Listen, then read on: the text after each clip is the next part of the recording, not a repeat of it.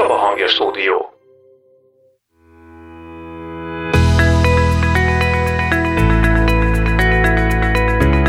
Hogyha valaki szelíd, az nem azt jelenti, hogy muja, meg balek,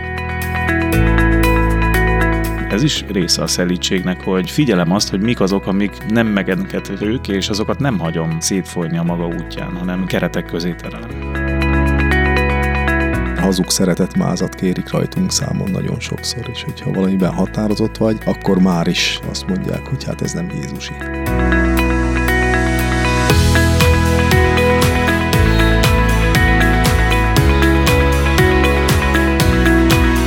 A ti szelítségetek legyen ismert minden ember előtt, biztat Pálapostól a Filippiekhez írott levelében. De vajon nem érti-e félre a világ ezt a szelítséget? Meddig szelítség és honnan tehetetlenség, mi fér bele és mi nem a kereszténység karakterébe? Milyen mintát ad erre nekünk Jézus? Erről beszélgetünk ma hárman szolgatársak, Nagy Zoltán Esperes Békés Csaváról, Mezőberényből, Lázár és Korka Katalin Esperes helyettes, és jó magam Zsíros András korábbi kerendási lelkész. Ez az Erős Pár Podcast.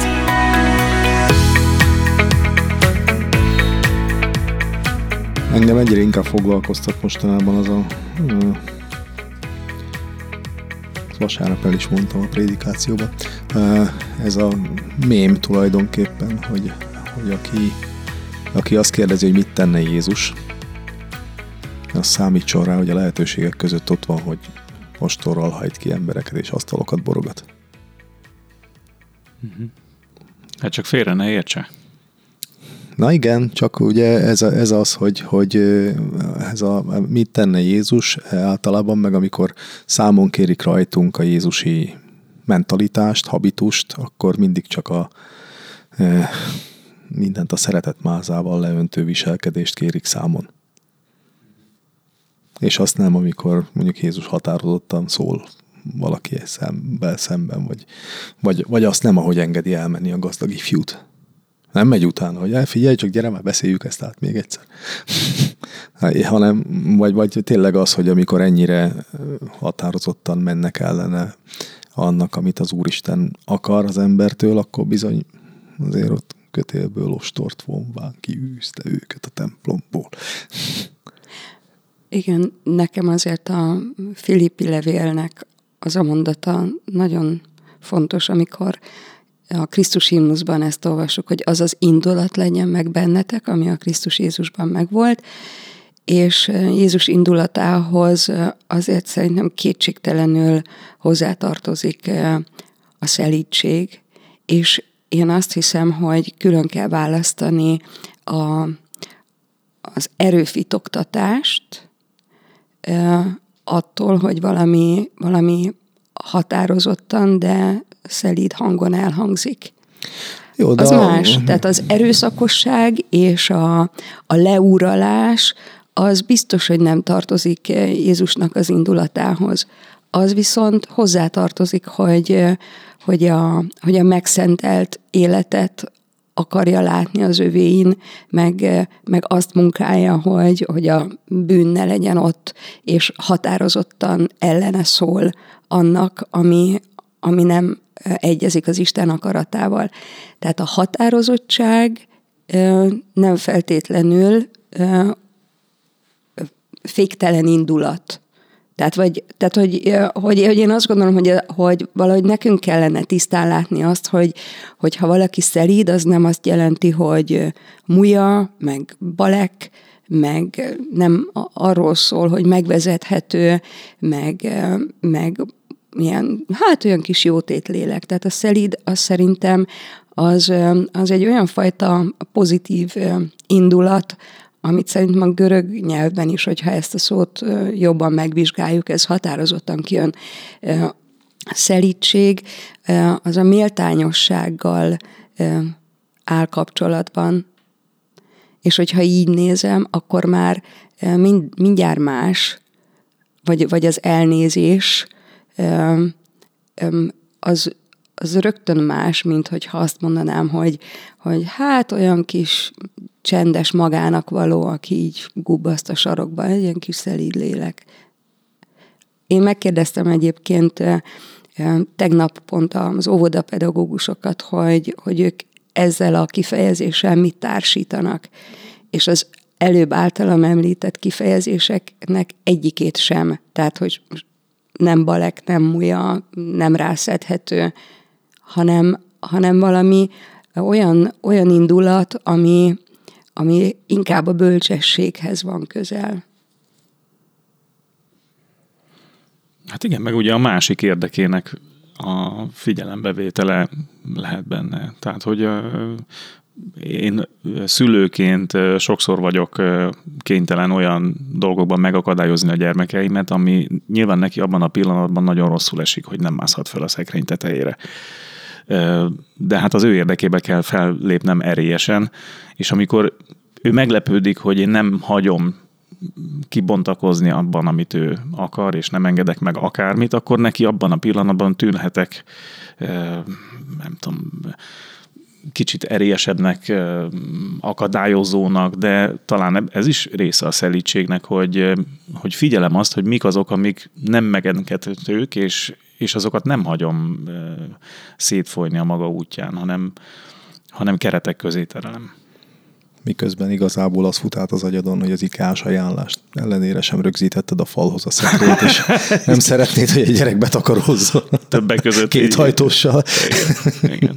Na, igen, de én egy érdekes, most erre gondoltam, hogy mi Katinál ez a, ez a szelítség ige munkált most az utóbbi időben, vagy ezzel foglalkoztál sokat. Engem, engem ez a, valóban ez a mém nem engedett eh, nyugodni, hogy, hogy hogy nagyon sok. Tehát hogy azért én, én azt érzem, azt tapasztalom, hogy, hogy tényleg ezt a, ezt a akár hazug szeretet mázat kérik rajtunk számon nagyon sokszor, és hogyha valamiben határozott vagy, és ez a határozottság eh, bármi nem erőszakos, hanem határozott, meg, meg egyenes, vagy, vagy karakteres, és mondjuk bizonyos előírásokhoz ragaszkodó, akkor, akkor már is azt mondják, hogy hát ez nem Jézusi. Ezzel sokszor, ezzel sokszor találkozik az ember. Meg nyilván azért külön kell válaszolni az erőt, meg az erőszakot. De persze azért, amikor elképzeljük, tehát hogy, hogy ott a templom e, udvaron Jézus a pénzváltóknak, meg, a, meg az árusoknak nem kezdte el szeridem mondani, léci, léci, menjetek már ki, mert nézzétek, csak itt van a Zsoltárban, hogy hát, ott, ott az egy más indulat jelent azért meg milyen karakternek képzeljük el Jézust. Ugye számtalan Jézus élete film született már, amióta van filmgyártás, és nekem például nagyon nem esik jól azokat a műveket megnézni, ahol Jézus túlságosan is harsány.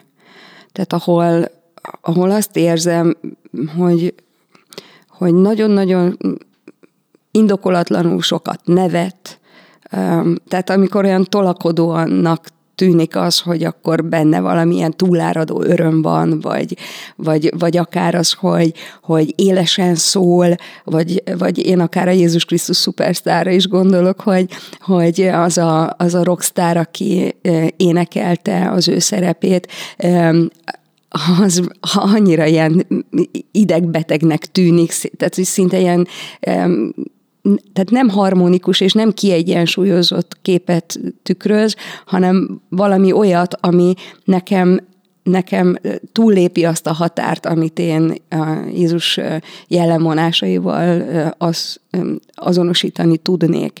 Tehát valahogy tehát ez a, ez a kerek, békességes, nyugodt, minden helyzetben megfelelő módon szóló, adekvát módon megnyilvánuló isteni személy van előttem, és nem pedig az, hogy őt ki lehet hozni a sodrából, mert hogy, hogy én, én azzal társítom a, a, a Jézusi szelítséget, vagy az alázatot, hogy ő soha nem önmagáért szólal fel, hanem mindig mentő szeretettel azt képviseli, amit az atya szeretne elérni az emberek életében. Tehát talán úgy tudnék fogalmazni, hogy amikor én Jézus személyre gondolok, akkor a, a mögött mindig az a tudatosság és isteni bölcsesség van, ami, ami őt vonzóvá tette, egyfajta másfajta indulat.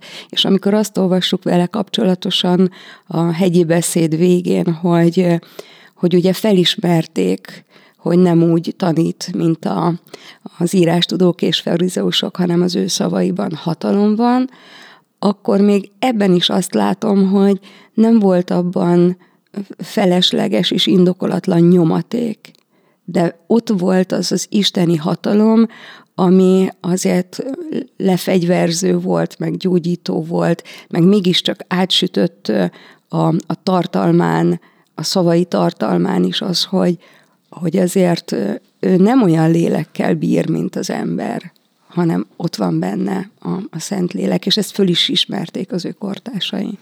Már aki. Jó részt. Hm. nem? Szerintem jó részt nem. Tehát ha jó részt felismerték volna, akkor ott egész Palesztina meg Izrael áttér erre. Vagy, vagy keresztjénnél lesz azért e- ekkora, ekkora nagy megtérési hullám nem lett. Tehát, hogy én most nem a meg- megtérésre gondolok, de azt, hogy érezték, hogy ő valamiben lényegesen más, mint az addigi proféták, meg a saját írástudóik, vagy a papi személyek, az azért szerintem kétségtelen. Hát oda mennek hozzá, csak aztán amikor kiderül, hogy, hogy mondjuk János evangéliumában is, hogy ő azt mondja, hogy az ő testéről beszél, ugye, az élő kenyérről, vagy hogyha, hogyha nem eszitek az én testemet, és nem iszátok az én véremet, nincs meg bennetek az élet, akkor szépen ott hagyják, mert miről beszél ez. Tehát, hogy érzik azt, hogy valamiben többet és különlegesebbet nyújt, csak még nem tudják azt felfedezni, hogy ez, hogy, hogy ténylegesen miért van, vagy nem tudják elhinni azt, hogy lehet az előttük álló Jézus, az ácsfia maga a megtestesült Isten.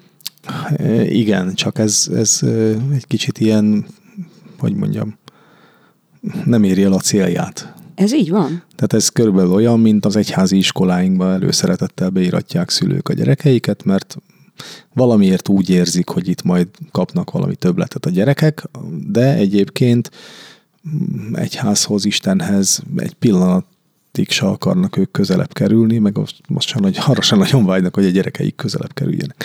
Tehát, hogy, hogy kicsit, kicsit olyan, hogy mondjam, én fölé mellé érzem ezt a dolgot, mert hogy, hogy a célt nem éri el. És a még visszatekintve a harsány, vagy, vagy, vagy kicsit túltolt Jézus karakterekhez, nekem ezzel azért nincs bajom, mert én, én úgy érzem, hogy erősen prekoncepciózus az, amit mi Jézus képként megélünk, meg elképzelünk mindannyian. Van egy Jézus képünk, és én, én pont úgy érzem, amikor ilyenekkel találkozom, hogy, hogy örülök neki, hogy egy kicsit valaki ezt az én Jézus képemet tágítja. És azt mondom, hogy hát miért ne lehetett volna harsányabb? Miért ne nevethetett volna egy jót, bocsánat, röhöghetett volna egy jót a barátaival? Miért ne bulizhatott volna egyet, bár nekem ez sokkal visszafogottabbat jelent szerintem, mint az átlagnak. nem egy ilyen fékhevesztett rave partira gondoltam, de hogy, hogy, hogy azért miért ne, miért ne örülhetett volna, meg mulathatott volna ő is a barátaival, vagy, vagy, vagy miért ne lehetett volna indulatos adott esetben, amikor mondjuk rácsapott a kalapáccsal a kezére. Vagy bármi más, tehát hogy, hogy én, én, én pont úgy élem meg ezeket, a, a Jézus képeket, eh, amik az én prekoncepcióimat egy kicsit tágítják, és, és, és azt segítenek nekem megérteni, meg elfogadtatni, hogy, hogy igen, ez a Jézus kép, ez ezért lehetett ennél tágabb. Azért ne felejtsük el azt se, hogy az evangéliumok ugye hát egy vagy három évet írnak le Jézus működéséből, na de meg van egy feljegyzésünk 12 éves Jézusról. Tulajdonképpen ott van 30 évünk, amiről nem tudunk semmit. Hát azért saját életünkből tudjuk, hogy 30 év alatt egy-két dolog történt velünk. És még akkor is, hogyha akkor lassabb volt az élet. De szóval miért ne történhettek volna olyan dolgok. És hát nyilván ezek meg a e, íróknak, meg, meg e, aztán forgatókönyvíróknak jó táptalajt adnak arra, hogy bármit kitalálhatnak, és belevihetik ebbe, hogy na hát Jézus ez alatt az idő alatt ezt meg ezt csinálta, meg ez meg az történt vele, ugye. De meg aztán a kazancakis regények, amikből a filmek készülnek aztán, tehát hogy hogy csak a Krisztus utolsó megkísértése, de ja, ezek jók. Ezek, ezek én úgy érzem, hogy mindig tágítják kicsit a, a, az én Jézus képemet. Meg maga az evangélium azért szerintem nagyon határozottan elmondja azt, hogy, hogy a, tehát az ilyenfajta harag, amiről az előbb beszéltél, hogy ugye a templomból kiűzi a kufárokat, és felborítja a galambárusoknak az asztalait. Tehát, hogy ez a fajta harag, ez nem bűn. Vagy a, ez az indulat nem lehet bűn, hiszen ha azt mondjuk, hogy Jézus mindenben megkísértetett, kivéve a bűnt, akkor, akkor másként kell gondolkodjunk a, a haragról, és egyébként olvastam egy jó könyvet, aminek az a címe, hogy a szeretet másik arca a harag, és így először, amikor megláttam, pontosan ez a meghökkentő cím fogott meg, hogy, hogy vajon mire is fog kijutni majd a szerző, de, de rájöttem arra, hogy igen, az, hogy ez a fajta indulatot volt Jézusban, akkor ez ez, tehát nem lehet ezzel egyenlőségjelet tenni, hogy akkor ez egy, ez egy bűnös dolog. Tehát, hogy saját magunkban kell felfedezni azt, hogy, hogy a mi indulatainknak mik a kiváltói, vagy, vagy miért történik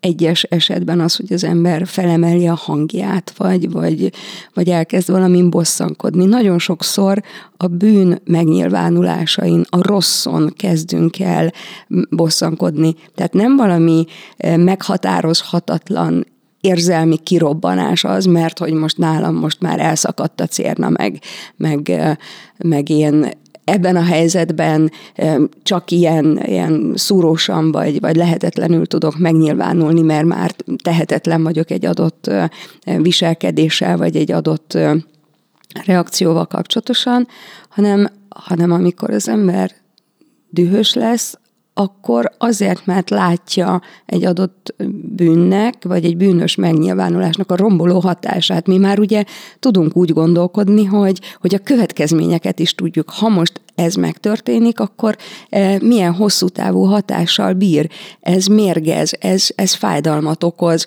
ez, ez a másik ember életében töréseket e, fog, e, vagy, vagy törést fog hozni. És visszatérve oda, nem lehet a, a, a bűnnel szemben ilyen, ilyen elnéző az ember. És valahogy, mint hogyha azt kérnék rajtunk keresztény embereken számon, hogy mindig minden esetben mondjuk azt, hogy nem baj, uh-huh. jól van ez így.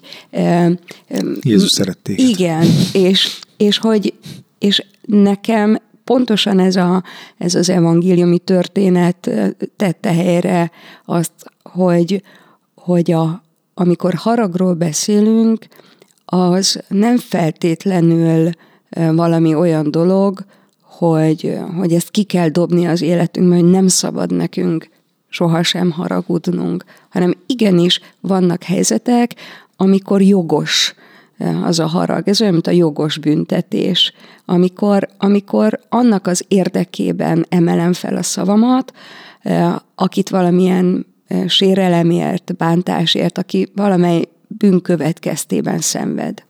Hát és, van, és a bűnnel szemben nem lehetünk elnézőek, az Isten sem elnéző a bűnnel szemben hiszen annak megvan a maga következménye, a bűnzsoldja, a halál, valakinek eleget kellett érte tenni Jézusnak, nyilván oda kellett önmagát áldozni, mert hogy, mert hogy ez, ez nem egy olyan dolog, amit, amit néhány kedves szóval a helyére lehetne tenni, hogy jó, akkor bocsássuk meg és lépjünk tovább.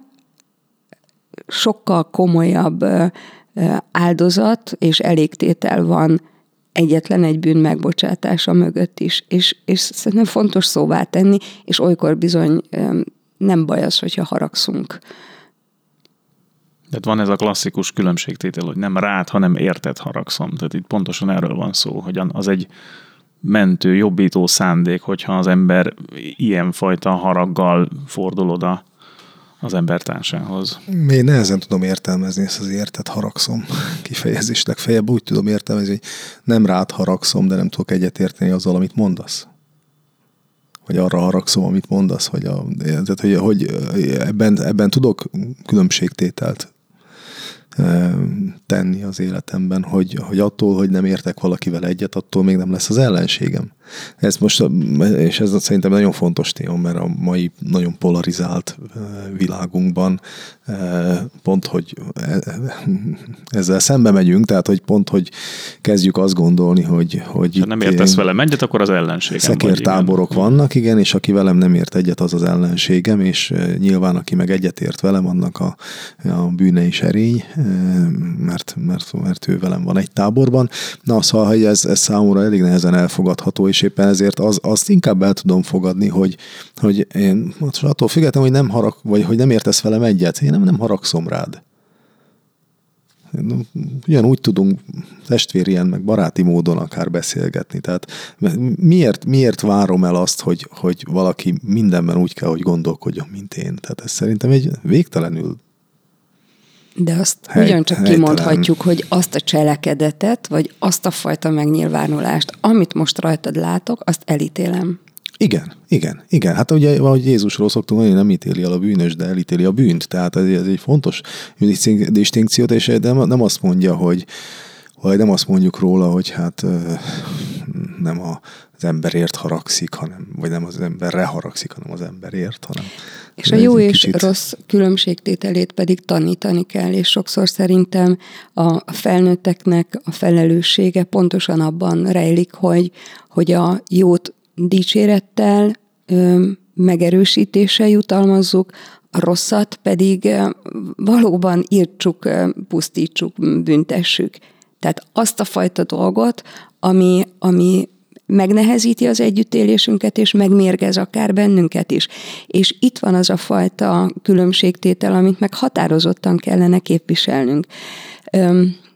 Az én édesapám szokta mondani, hogy ő úgy emlékszik, hogy Ransburg Jenő mesélte egy alkalommal a Családi Kör című tévéműsorban, ami azért egy nagyon, nagyon ismert eh, televíziós sorozat volt, ahol eh, a családi életnek különféle konfliktusait és kihívásait beszélték meg. Nyilván ő nagyon elismert eh, pszichiáter szakemberként, mondta el a véleményét, és akkor azt mondja édesapám, hogy úgy emlékszik, hogy azt mondta Ransburg Jenő, hogy kérem szépennel nem lehet gyereket nevelni. Nem tudom, hogy ténylegesen mi volt a kontextus, vagy hogy pontosan um, hogyan próbálta De ez jó, a mondandóját, mondandóját elmondani Ransburg Jenő. Valószínű, hogy, hogy valamilyen nagyon engedékeny, liberális helyzet fordulhatott elő egy családban. Ilyenekről is beszélgettünk már, amikor a szerepek felcserélődtek, hogy ki hoz döntéseket ugye a, a családban, vagy mennyire hagyják rá a gyermekre azt, hogy, hogy, hogy azt csináljon, amit akarjon. És valószínű, hogy, hogy egy ilyen, ilyen helyzetből lehetett azt kiérteni, hogy a, a szülőnek nem csak a ezekkel a kedves nyelvi eszközökkel élve kell a gyermeket nevelni, hanem bizonyos helyzetekben határozottan határt szabni. És, és szerintem ez egy óriási feladatunk, hogy amikor mi beszélünk, akkor az igen legyen igen, a nem nem, a határokat pontosan kijelöljük, és a között lehessen biztonságosan mozogni, de, de amikor valami rossz történik, azt viszont nevén kell nevezni, és azt kell mondani, hogy ez nem jó, ennek mi a következménye. És, és szerintem a felnőtt világban is ott tartunk, pont a héten beszélgettünk a lelkész értekezleten erről, hogy, hogy, hogy vannak kényes témák, amiket az ember nem feltétlenül akar beemelni a, a beszélgetésekbe, vagy, vagy amivel óvatosabban bánunk a, akár a szószéken is, pedig fontos lenne ez a különbségtétel, hogy a jót szem előtt tartsuk, és azt mondjuk, hogy ez a követendő, ez a helyes, ez a Krisztusi, a másik pedig nem jó, igen, ezek ördögi gonosz indulatok, ártalmasak, ezekből meg kellene szabadulni. És egyébként pedig, amikor az indulatokról beszélünk, nekem még egy dolog van, ami így elém jött a héten, amikor Jézus azt mondja, hogy tanuljátok meg tőlem, hogy szelíd vagyok és alázatos szívű. Hogy, hogy ez nem, nem csak olyan, hogy valaki ezzel a temperamentum jellemzővel született.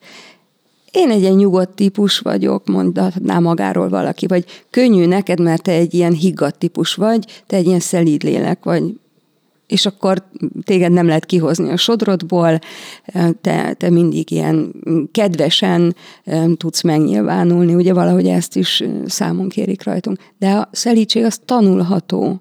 Tehát Jézus nem mondaná azt, hogy tanuljátok meg tőlem, hogyha ez valami velünk született tulajdonság lenne, és vagy rendelkezik vele valaki, vagy nem. Illetve a szelítség a lélek gyümölcse között is föl van soroz, sorolva, vagy a lélek gyümölcsei között.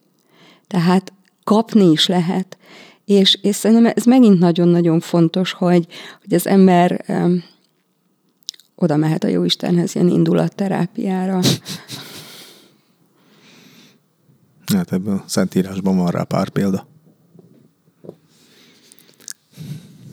Igen, nekem ez az indulat szó, ez, ez, ez dolgozik még bennem, mert először azt akartam mondani, jó pár perccel korábban, hogy jó, jó, hát Jézus, amikor felborogatta az asztalokat, akkor ezt ő szent cél érdekében tette. Na, de akkor ugye itt belesétálunk abba a csapdába, hogy a cél szentesíti az eszközt, és ezzel meg nem szabad egyet értenünk e tekintetben, mert ez akkor nagyon sok mindenre feljogosítja az embert, ha, ha, ha azt mondjuk, hogy ezzel egyetértünk, de pont az indulat szó világítja meg szerintem ennek is a, a mm, lényegét, mert maga az indulat, abban benne van, hogy valami arra az indulatra elindította. Tehát, hogy van egy olyan előmozdító erő, te is Kati ezt pedzegetted, hogy, hogy valami, valami, valami indítja arra, és ez nem pusztán az ő haragja volt, vagy, vagy nem azért történt ez, mert Jézus zavarta a zaj, akkor nem tudott tanítani, vagy, vagy, vagy más ilyen privát életét érintő probléma volt ez az indulat, hanem, hanem valóban az úrháza iránt érzett féltő szeretet. És ugye amikor, amikor ezt a cselekedetet nézzük, akár a Jézusi cselekedetet, akár a saját cselekedeteinket, akkor azt gondolom, hogy ezt az egész ívet kell néznünk. Mi az ind, indító erő, mi a cselekedet, és mi a cél. És ha ezt egyben látjuk, akkor tudunk igazán még az indulatról is ítéletet mondani, hogy, hogy az az indulat, ami ott megnyilvánult, az honnan indult el, és hova, hova ért el. És én továbbra is azt mondom, hogy semmiféleképpen nem bűnös. Tehát, hogy ezt, ezt én nagyon-nagyon szeretném egy, így igen. fixálni, hogy, hogy... Fixáljuk, húzzuk alá. Igen, kétszer, meg pirosan, meg nagybetűvel. De tényleg szóval, hogy, hogy, hogy ne felejtsük el, hogy e, ez ott és akkor nyilván felháborodást váltott ki, meg értetlenséget, de, de Jézus tudta, hogy mit csinál, és, és, és hogy a, az ő indulatában nem volt semmi ilyen sötét vagy beazonosíthatatlan.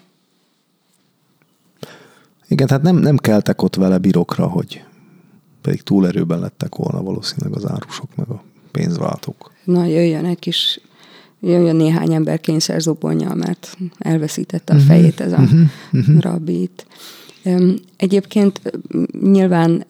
Persze, szerintem utána ugyanúgy visszamentek. Uh-huh.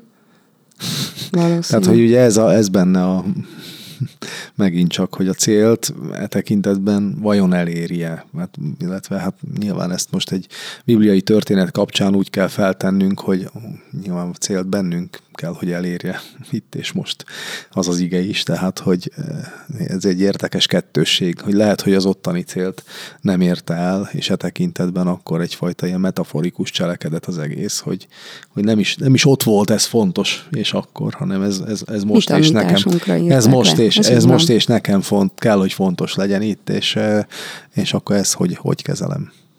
És akkor még szerintem árnyalja a képet az, hogyha meg tudjátok nekem válaszolni a kérdés, hogy szerintetek a Szentírásban kiről írja az ige azt, hogy szelídebb volt minden ember, minden más embernél a Földön.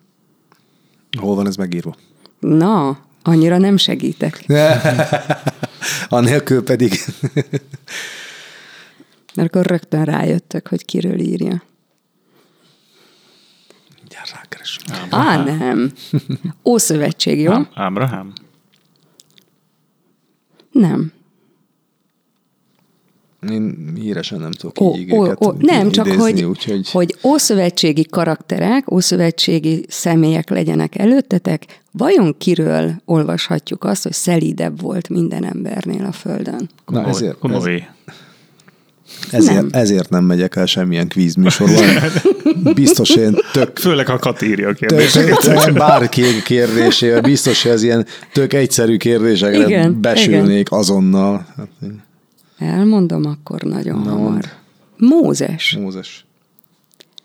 Ugye, hogy nem társítjuk a szelítséget hozzá? Ami Tehát én semmiféleképpen nem. Egyiptomit, ugye? Tehát döbbenetes, és... Tényleg sokat foglalkoztál ezzel a szelítséggel. Igen, én sokat foglalkoztam. Tudjátok miért? Mert hogy én, én saját magam nem vagyok egy um, szelíd alkat, legalábbis én azt gondolom magamról, és, és hogy tudatosan dolgozom azon, hogy, hogy um, tényleg tanuljam ezt az indulatot. Na most Mózes, Mózes gyilkosságában ugye ott a nagy különbség, hogy benne az az indulat, az az a szó, amire azt mondjuk, hogy hirtelen felindulásból elkövetett. Na most a, a, amikor azt mondod, hogy Jézus az ő indulatával e, tudta, hogy mit csinál, amikor a templomi járusokat kikergette, akkor ott az az indulat, az nem a hirtelen felindulás, hanem az ott egy nem tudom, egy, egy tervezett, vagy, vagy szándékolt indulat, vagy egyáltalán létezik ilyen?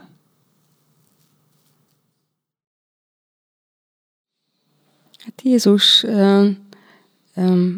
az atya, atyával egy, és az, az Istenről meg azt mondjuk, azt mondja János, hogy Isten szeretet, és ugye a Zsoltár ige is visszaköt oda bennünket hozzá, hogy féltő szeretetből cselekszik. Tehát ő saját maga nem tud másként, csak a, a Szentlélek szentségével és tökéletességével megnyilvánulni szavakban és tettekben is. Nem? Én, én, én, én ebben is egy kicsit, hogy mondjam, megengedőbb vagyok a tekintetben, hogy megfejthetetlen számunkra az a titok, hogy Jézusban az isteni és emberi teljes valóság az, hogy nyilvánul meg, és melyik, mikor melyik nyilvánul meg. Tehát, hogy ez, ez, ez így nem... Te azt mondanád, hogy a, a templomi jelenet az ott inkább emberi volt?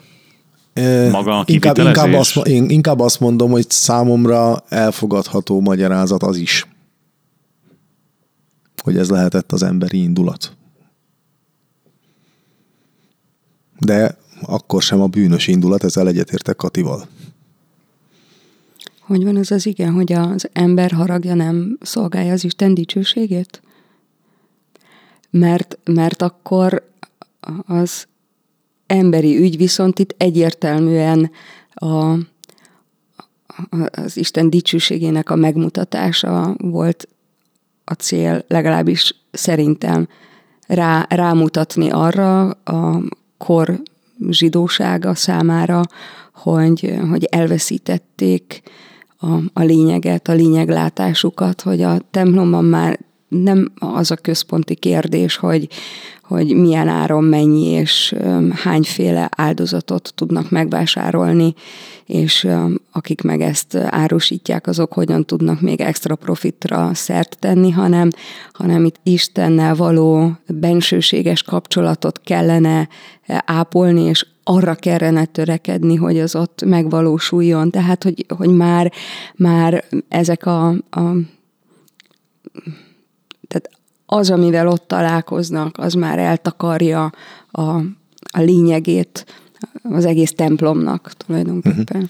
Az ember haragja nem szolgálja Isten igazságát. Igazságát. Jakab egy húsz, igen.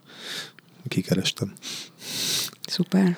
Uh, ja. Ebben, ebben igazad van, hogy ott a, a, az emberek, akik beléptek ott a templom udvarra, és ezzel szembesültek, tehát ez körülbelül úgy tudjuk elképzelni, mintha a templomaink körül vasárnaponként búcsú lenne minden vasárnap. És ott lenne a Dodge meg a, Ringlispír, meg a minden egyéb, meg a vatta cukorárus, meg ami ilyenkor egy minőségi búcsúban lenni szokott. De Németországban meg ezt tapasztalod, hogy a, a Stadtmárt az ott van mindig a templom körül, tehát, hogy, hogy azért az egy, az egy valóságos, vagy amikor mi Párizsban jártunk, azért Szentdöni körül, ott van a hatalmas nagy arab piac. Igazából szerintem a kettő nem üti egymást. Sokkal inkább, hogyha ez valahol bent történik, akkor, akkor problémás. Vagy mi Igen. a célja ennek a, a kufárkodásnak? Igen, még ez lehet inkább egy, egy distinkció, hogy ott ugye vallási célja is volt ennek elsősorban azért voltak ott, nem csak, hogy Persze, most ő, meg csak a, meg azok lehettek ott. Igen. Tehát, hogy azért ott nyalókát nem árultak. Hát egyébként van ehhez hasonló helyzet, amikor egy ilyen augusztus 20-ai eh, falunapi rendezvényen azt kérik, hogy akkor legyen kenyérszentelés, és akkor föláll a klérus a színpadra, de egyébként a színpad körül ott van a vattacukorárustól kezdve minden, tehát ott megint egy olyan érzeted van, hogy most kéne a szentet megszólaltatni egy olyan világi környezetben, ami nyilván nem fér össze, tehát ugye más a megközelítési irány, hogy Más az, amikor a templomba bevisszük a, mint, a, mint ez a klasszikus vicc, hogy szabad-e tórát olvasni dohányzás közben, vagy szabad-e tórolvasás közben dohányozni, azért az másképp hangzik. És ott én például nagyon tudom magam kényelmetlenül érezni, de lehet ennek mégiscsak egy missziós jellege, amikor hirtelen az alkalmatlan időben is megszólal az ige. Tehát akkor prédikálnunk minden helyzetben lehet és kell, igét hirdetnünk, evangéliumot hirdetnünk, de mondjuk az evangélium hirdetést mi magunk legalább ne zavarjuk meg. Hát igen, praktikusan azért az, az igen. Bennem még most az is motoszkál, hogy, hogy milyen stílusban és hogyan, milyen módon fogalmazunk, mert itt ugye tulajdonképpen a, a, a formai követelményekről beszélgettünk mindeddig. Tehát az, hogy nem is az, hogy mi, mi hangzik el, hanem hogy, hogy milyen minőségi háttéren. Most, hogy ez, ez egy határozott, éles hang, egy, egy nagyon komolyan hangzó, olyan kinyilatkoztatás jellegű, vagy ez valami szelíd és kedves, profán környezetben elhangzó, vagy pedig csak a belső berkekben a, a szentel körülövezet, tehát hogy ezek mind-mind formai ügyek szerintem, és kérdés, hogy, hogy ez már mint a forma, az változtat-e a tartalmon, vagy, vagy befolyásolja-e a, a formai követelmény a tartalomnak a, a megértését, vagy az átadhatóságát. Például mondok egy ilyet, hogy én nekem rosszul esik az, hogyha ha olyan ige hirdetőt kell hallgassak, aki túlságosan nagy nyomatékot ad a szavainak, harsányan, hangosan bele kiabálja a végén, hogy ámen, meg igen, tehát olyan, olyan, olyan plusz érzelmeket rak bele, ami, ami engem nem segít az Istenre találásban, és nem segít abban, hogy, hogy én jó lélekkel vegyem el a, a pozitív tartalmat, holott igazságot közvetít, csak olyan, olyan hangsúlya, vagy, vagy olyan módon ö, teszi ezt, hogy, hogy ez engem már elrettent, inkább taszít. És, és ez, ez pár évvel ezelőtt is felvetődött már bennem ez a gondolat, amikor arról hallottam, hogy van keresztjén punk zenekar. Amikor, amikor ott állnak a színpadon, reszelik a, a gitárt, és őrülten, hangosan kiabálják mondjuk bele a, a hatalmas nagy a hangszórókon keresztül a világba, hogy Jézus szeret téged, és ilyen artikulátlanul, ugye az előző alkalommal is beszéltünk erről, hogy számunkra ugye a, a himnusznak is valami emelkedettsége, vagy méltóság teljessége kellene, hogy, hogy megmutatkozzon egy, egy rendezvényünk, vagy egy ünnepségünk alkalmával. Én ezt ugyanígy élem meg, hogy az a tartalom, ami nekem fontos és szívhez szól, szóló hívjon megtérésre, vigasztaljon, mutasson rá arra, hogy rossz úton járok, adjon tanácsot. Teljesen mindegy, hogy, hogy most az igének milyen e, igazsága jön felém, de ez ne legyen olyan bántó e, vagy, vagy túlzó érzelmekkel leterhelt, ami aztán engem nem segít a lelki megnyílásban, vagy az odafigyelésben, hanem sokkal inkább vissza, visszafordít önmagamba, hogy hú-hú, hogyha ez ilyen formában jön, akkor talán én nem is kérek ebből. De ez lehet, hogy megint az a csomagolás, ami ugye nagyon sokaknak azért nem fér bele mondjuk egy-egy üzenet, mert, mert ők egy olyan szelíd, ezzel a mindenkit szeretünk mázzal leöntött kereszténységet képzelnek el, ami csak simogatni tud, és ugye az elején arról beszélgettünk, hogy amikor e, ebből meghökkent valakit egy-egy üzenet, akkor, akkor le tudjuk bontani ezeket a magunk által rárakott elképzeléseket magára az Istenre. Hogyha ha, ha azt képzelem, hogy a, a keresztény üzenetet csak halk, szelíd gitárpengetéssel lehet közvetíteni, akkor vajon nem ugyanezt teszem én is, hogy, hogy elzárom magam az üzenettől tudsz-e mondjuk egy tankcsapda számot hallgatni, amiben komoly, mély keresztény üzenet hangzik, olyan nyitott lélekkel, ahogyan azt a készítői üzenték. Szerintem ez azon múlik, hogy kik hallgatják, és sokfajta lelki alkatú emberrel állunk szemben, meg nyilván ahány ember, annyi egyéniség, és, és értem én annak azt, hogy ennek van létjogosultsága. És szerintem mindenki megtalálhatja magának azt a formát, amiben ő képes nyitni magára a tartalomra. Persze, tehát nyilván, hogyha te nem hallgatsz rockzenét, akkor számodra ez nem üzenet, de azoknak, akik otthon vannak a rockzene világában, vagy szívesen vannak egy ilyen koncerten, azokhoz lehet, hogy pont egy ilyen ének, vagy ilyen, egy ilyen dallam viszi be az üzenetet, vagy nyitja ki a kaput. Én kicsit kitágítanám talán a képet, és azt mondanám, hogy az egyház feladata, én alaptételt mondjunk, az egyház feladata, hogy szelíden hirdesse az evangéliumot. Ugye ezt úgy mindenki szépen elvárná az egyháztól. És nekem ott azzal van a problémám, hogy amint mondjuk egy templomban az odaözönlő turistáktól belépőjegyet szednek, hogy ki tudják utána takarítatni a templomot, meg működtethessék a mosdót, meg egyebet, onnantól az már szemét egyház, aki nyerészkedik. Onnantól, hogy, és már az, az már nem a szelíd. Az már, abban már nem fér bele a szelídség. Onnantól, hogy te a, a, a hozzád uh, forduló és gyermek keresztelését kérő családtól azt kéred, hogy igenis vegyék komolyan, meg vegyük komolyan, meg komolyan vesszük azt a feltételt, hogy a keresztszülő legyen megkeresztelve. És hát már ezt el is engedjük, hogy konfirmált legyen, csak az, hogy legyen megkeresztelve. Hát akkor már megint nem a szeríd egyház, hanem hát itt a Jézusi szentséget mindenféle kitalált feltételekhez kötő egyház. És gátat, én voltam már ilyen helyzetben, amikor ezt konkrétan fejemhez vágták, hogy hát Jézus nem ezt hirdette. Jézus nem erről beszélt, nem, nem így.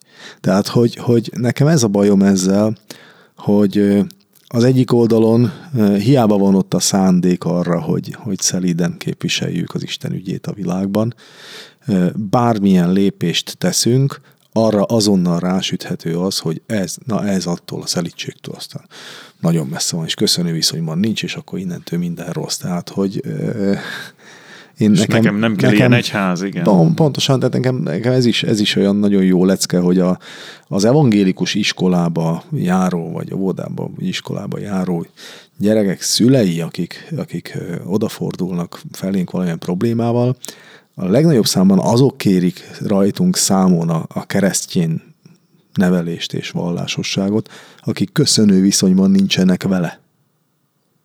Nem azok kérik rajtunk számon azt, hogy, hogy nem elég eh, erkölcsös ott a, a, a nevelés, akik, akiknek van fogalmuk arról, hogy mi a keresztény erkölcs, hanem akiknek nincs. És ugye ez egy, ez egy nagyon fontos eh, szempont, hogy eh, szerintem Kati neked is személyesen, hogy, hogy mi az, amit te te el akarsz érni, és mik azok az akadályok, amik, ezt el, e, e, amik ebben gátolnak, hogy ezek sokszor lehet csak külső vélemények, amik elkerülhetetlenek. Mert ezeket nem tudjuk elkerülni, hogy, hogy bennünket már így is, vagy így lássanak. Egy lelkész, akinek van egy alkalmazottja, vagy egy beosztottja, vagy, vagy bármilyen más, és számon kéred rajta az elvégzett munkát, vagy az el nem végzett munkát, vagy a rosszul elvégzett munkát, onnantól az életben nem leszel szerid lelkű. Bármilyen kedvesen igyekeztél ezt megtenni. Most arra gondolok, hogy ez egy a sok közül meghatározottság. Ugye, hogyha azt mondjuk, hogy az az indulat legyen meg bennetek, ami a Krisztus Jézusban megvolt, nem lehet azt mondani, hogy ő csak szelíd volt, meg csak halkan, meg csak ez csendesen, meg csak. Tehát, hogy ez is legyen ott és ez olyan, mint a Um, a bocsánat, ahogy a, lélek, ahogy a lélek gyümölcsei Igen. között se, nem, nem azon, hogy nem. a lélek gyümölcse ez. Ez, és hanem, akkor, hanem ott van sokkal több. Uh, ugye igazság, jóság és egyenesség, ez azért ugyancsak egy jó hármas, amit képviselnünk kell, és, és szerintem ezt a fajta egyenességet, vagy ezt a fajta igazságot megfelelő módon képviselni, szerintem ez a nagy kihívás, hogy mikor van arra szükség, hogy, hogy bizony nevén nevezve a rosszat határozottan, és azt mondja, hogy itt akkor most gátat szabok, vagy pedig, vagy pedig még türelmesen, megértően és, és keresve a, a jó utat egy adott megoldáshoz, akkor e most ez, ez lesz a célra vezető.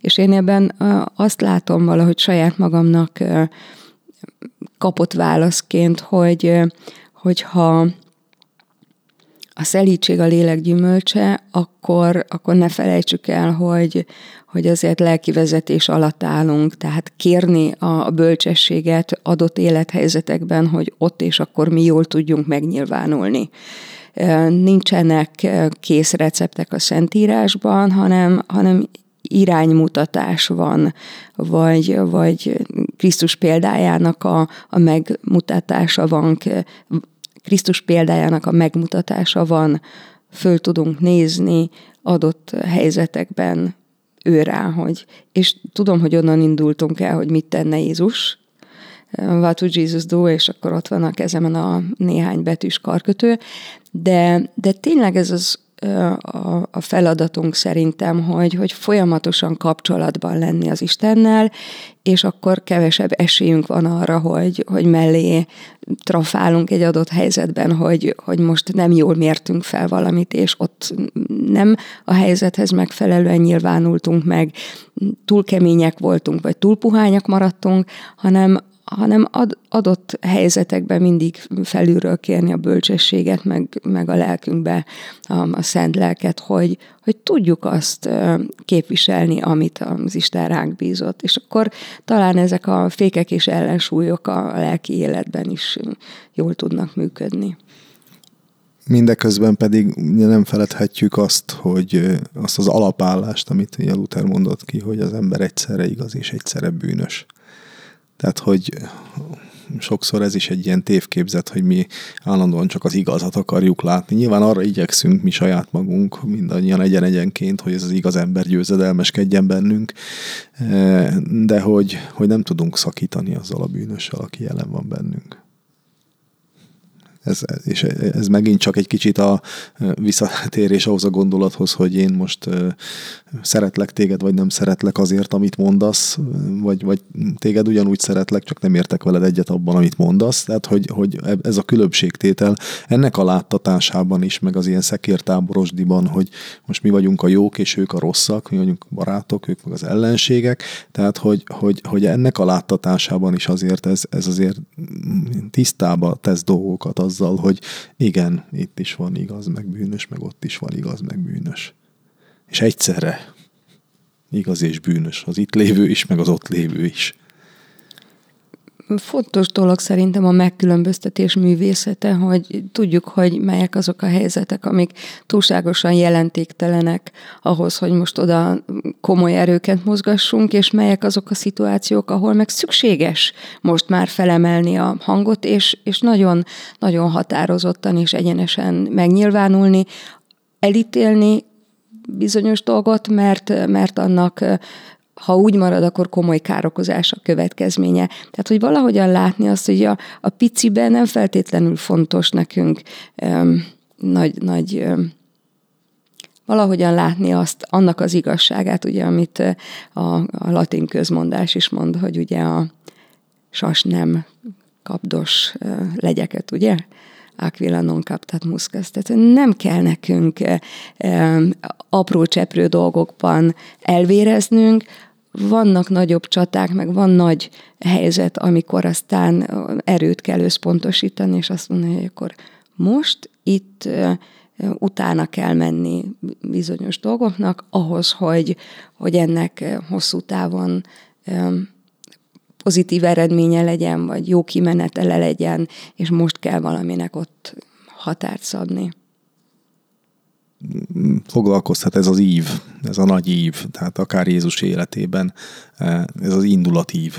Tehát, hogy miből indul, mi mutatkozik meg, és hova érkezik meg és valószínűleg azért ez a mi életünket is meg kell, hogy határozza, hogy honnan indulunk, miből indulunk, mi a, mi a belső késztetésünk egy-egy cselekedetnél, mi az, ami a cselekedetünk, akár egy-egy cselekedet, akár, a, akár egy életmű, most bárkinek lehet egy életműve, még az utcaseprőnek is van életműve, mert egész életében dolgozott, tehát hogy ez az abszolút pozitív értelemben vett, és nem, nem nagy zoló értelemben, e, és, és, és a cél, ahova megérkezünk vele, hol érnek célt a cselekedeteink, a szavaink. És hogyha most az ívet mondod nekem, hirtelen az villant be, hogy Jézus megérkezik ebbe a világba, tehetetlen, kiszolgáltatott embergyermekként megszületik, 30 évéről nem tudunk semmit, ugye? Akkor aztán ott van az a három év, amíg tanít, elinkéli az Isten irgalmát, hív magához, és határozottan, hatalommal, de szeretettel prédikál, és aztán ott van a Golgotai kereszten, ugyancsak, mint alázatos, így is vonul be Jeruzsálembe, ugye, mint, mint ahogy Zakariás megprofétálja szelíden és alázatosan Szamárháton. Látjuk feltámadni, de, de az ív nem itt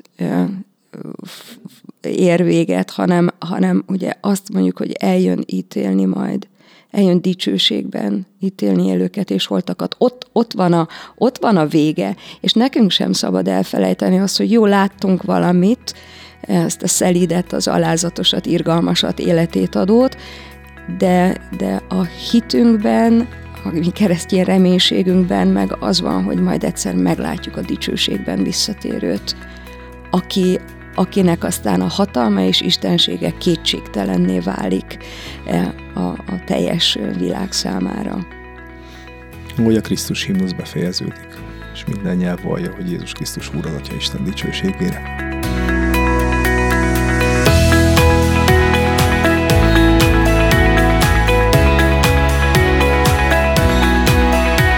Ez volt az Erős Már Podcast. Sorozatunk harmadik évadjának végére érkeztünk, most elmegyünk mi is nyári szünetre, egy kis feltöltődésre, anyag és témagyűjtésre, ihletmerítésre. Addig is örömmel vesszük hallgatóink visszajelzéseit az elhangzott adásokkal kapcsolatban, mennyire találták megszólítónak, mi minden másról hallgatnának még szívesen beszélgetést. Mindezeket felhasználjuk a folytatás megtervezésében. Írhatnak nekünk Facebook oldalunkon, ahol az ősszel várható új évaddal kapcsolatban is első kézből osztjuk meg az információkat. Maradjunk addig is kapcsolatban. Köszönjük három évadon keresztüli megtisztelő figyelmüket. Erős vár a mi Istenünk!